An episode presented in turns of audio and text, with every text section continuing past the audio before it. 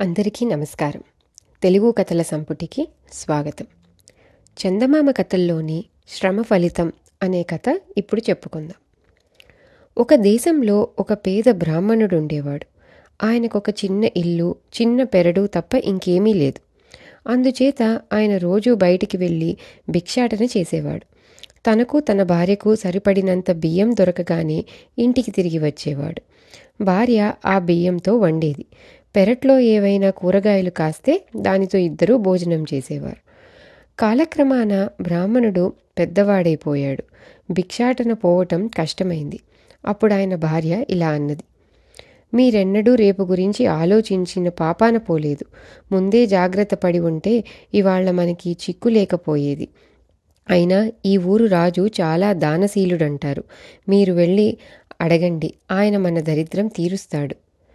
బ్రాహ్మణుడు ఆ ప్రకారమే రాజును చూడబోయి ఆశీర్వచనం చదివాడు. రాజు ఏం కావాలో కోరండి అన్నాడు. అయ్యా తమరు సంపన్నులు కానీ తన సంపదలో నేను భాగం అడగను. తాము శ్రమపడి సంపాదించినది తృణమో పణమో ఇప్పించండి అన్నాడు బ్రాహ్మణుడు. రాజు దగ్గర చాలా ధనం ఉన్నది కానీ అందులో ఒక్క దమ్మిడీ కూడా తాను కష్టించి సంపాదించినది కాదు. ఈ బ్రాహ్మణుడికి ఏమన్నా ఇవ్వాలంటే తాను కొత్తగా సంపాదించవలసిందే. రాజు బ్రాహ్మణుడితో అయితే రేపు సాయంకాలం కనిపించండి అన్నాడు. బ్రాహ్మణుడు సరేనని వెళ్ళిపోయాడు. మర్నాడు ఉదయమే రాజు మాసిన బట్టలు కట్టుకొని కూలివాడిలా బయలుదేరాడు. ఆయన అలా కొద్ది దూరం వెళ్ళేసరికి వీధిలో ఒక కుమ్మరి కుండలు చేయబోతున్నాడు. అయ్యా నాకేమైనా పని ఇవ్వగలరా? అని రాజు కుమ్మరిని అడిగాడు. పనికేం భాగ్యం? నేను సారె మీద కుండలు చేస్తాను. నువ్వు మట్టి కలుపు. పొద్దుగూకేదాకా పని చేశావంటే నాలుగు రూకలు ఇస్తాను అన్నాడు కుమ్మరి. రాజు సరేనన్నాడు. కానీ ఆయనకు పని సరిగ్గా చేత కాలేదు. మట్టి తొక్కుతుంటే ఆయన కాళ్ళకు చాలా బాధ కలిగింది. ఇదంతా గమనిస్తున్న కుమ్మరి నీ వల్ల కూలి పని ఏమవుతుంది? పద పద.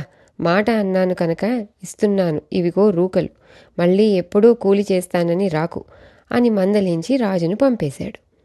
రమ్మన్న ప్రకారం బ్రాహ్మణుడు సాయంకాలం రాజును చూడవచ్చాడు. రాజు ఆయన చేతిలో నాలుగు రూకలు పెట్టి ఇదే నా శ్రమ ఫలితం అన్నాడు. అదే నాకు పదివేలు మహారాజా అని బ్రాహ్మడు రాజును హృదయపూర్వకంగా ఆశీర్వదించి వెళ్ళిపోయాడు.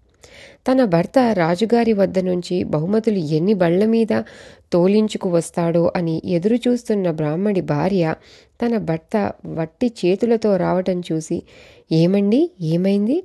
రాజు మళ్ళీ వాయిదా వేశాడా? అని అడిగింది. లేదు దానం తీసుకునే వచ్చాను. ఇవిగో నాలుగు రూకలు అంటూ బ్రాహ్మడు రూకల్ని భార్య చేతిలో పెట్టాడు. వాటిని చూడగానే బ్రాహ్మణుడి భార్యకు మండిపోయింది. కాశీ వెళ్ళి కొంగ ఈక తెచ్చినట్టు రాజు దగ్గర కూడా ఈ యాయవారం డబ్బులేనా తెచ్చేది అంటూ ఆమె ఆ నాలుగు రూకలు పెరట్లోకి విసిరివేసింది. అప్పటికే చీకటి పడిపోయింది.